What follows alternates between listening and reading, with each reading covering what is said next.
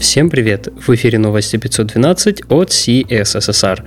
В этом выпуске Chrome 77, Django 3.0, еще о GitHub Actions, диаграмма Ганта на CSS Grid и презентация Apple.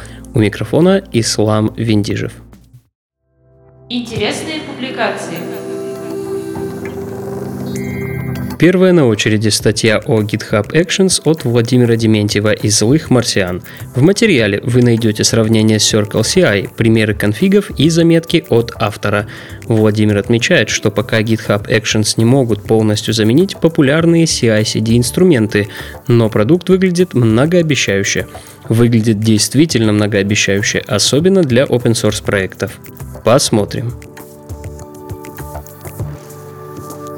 Прошлом выпуске мы анонсировали релиз Laravel 6.0. Релиз состоялся, и в блоге Auth 0 вышла статья о нововведениях в новой мажорной версии фреймворка. Во-первых, Laravel переходит на SMWare.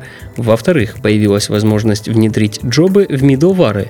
В-третьих, появились ленивые коллекции, которые позволят существенно снизить объем используемой памяти при работе с большими объемами данных. Подробнее в блоге Auth 0. Далее, небольшое видео об опыте использования Vue в Едодиле.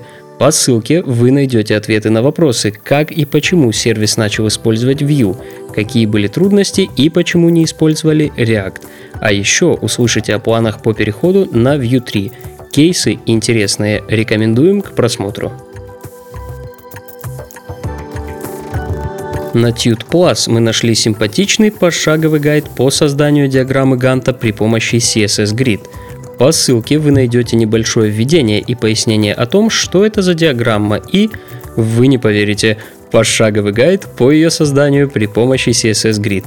Примеры кода и код Pen вы найдете там же. Конце подборки с интересными материалами предлагаем вашему вниманию гайд по созданию простой реализации выполнения тасков по расписанию на Node.js. Из статьи вы узнаете, что такое крон, как накодить таймер, как задавать время и еще несколько простых, но полезных вещей. Новости релизов. Вышла альфа-версия фреймворка Django 3.0.0.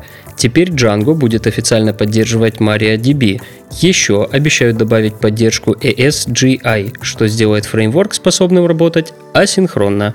Третья версия не будет поддерживать Python 3.5 и будет работать с Python версий от 3.6 до 3.8.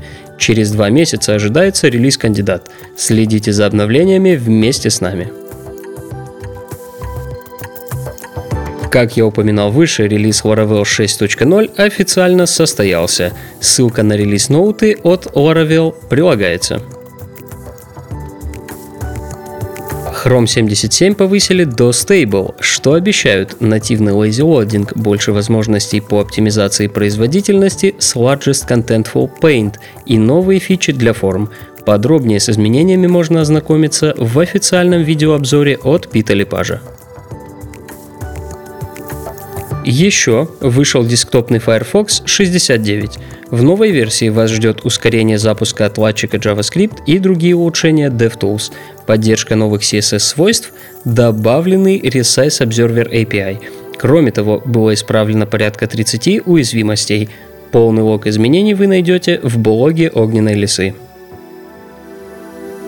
После относительно недавней Google I.O. не заставил себя ждать и релиз Android 10 или Q – Релиз получился обширным, как и говорили на презентации.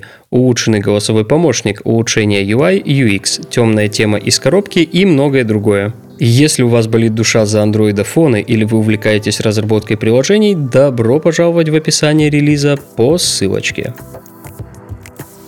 Также отличились релизами Node.js 12.10.0, язык программирования Go версии 1.13, VirtualBox 6.0.12 и Kali Linux 2019.3.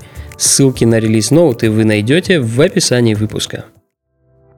Другим новостям. Буквально за несколько часов до записи выпуска прошла традиционная сентябрьская презентация Apple. Показали новый Apple Watch и увеличенный iPad. большую часть времени говорили о новых iPhone. Утечки с изображениями двойной и тройной камеры оказались правдивы.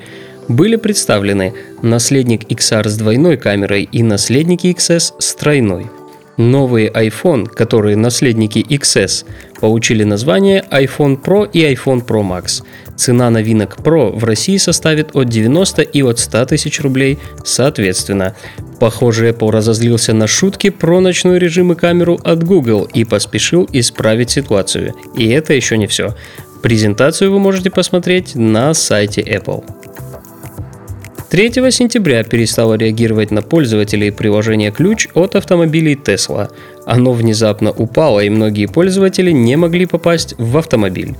Tesla не прокомментировала ситуацию и заверила пользователей, что проблема в срочном порядке устраняется.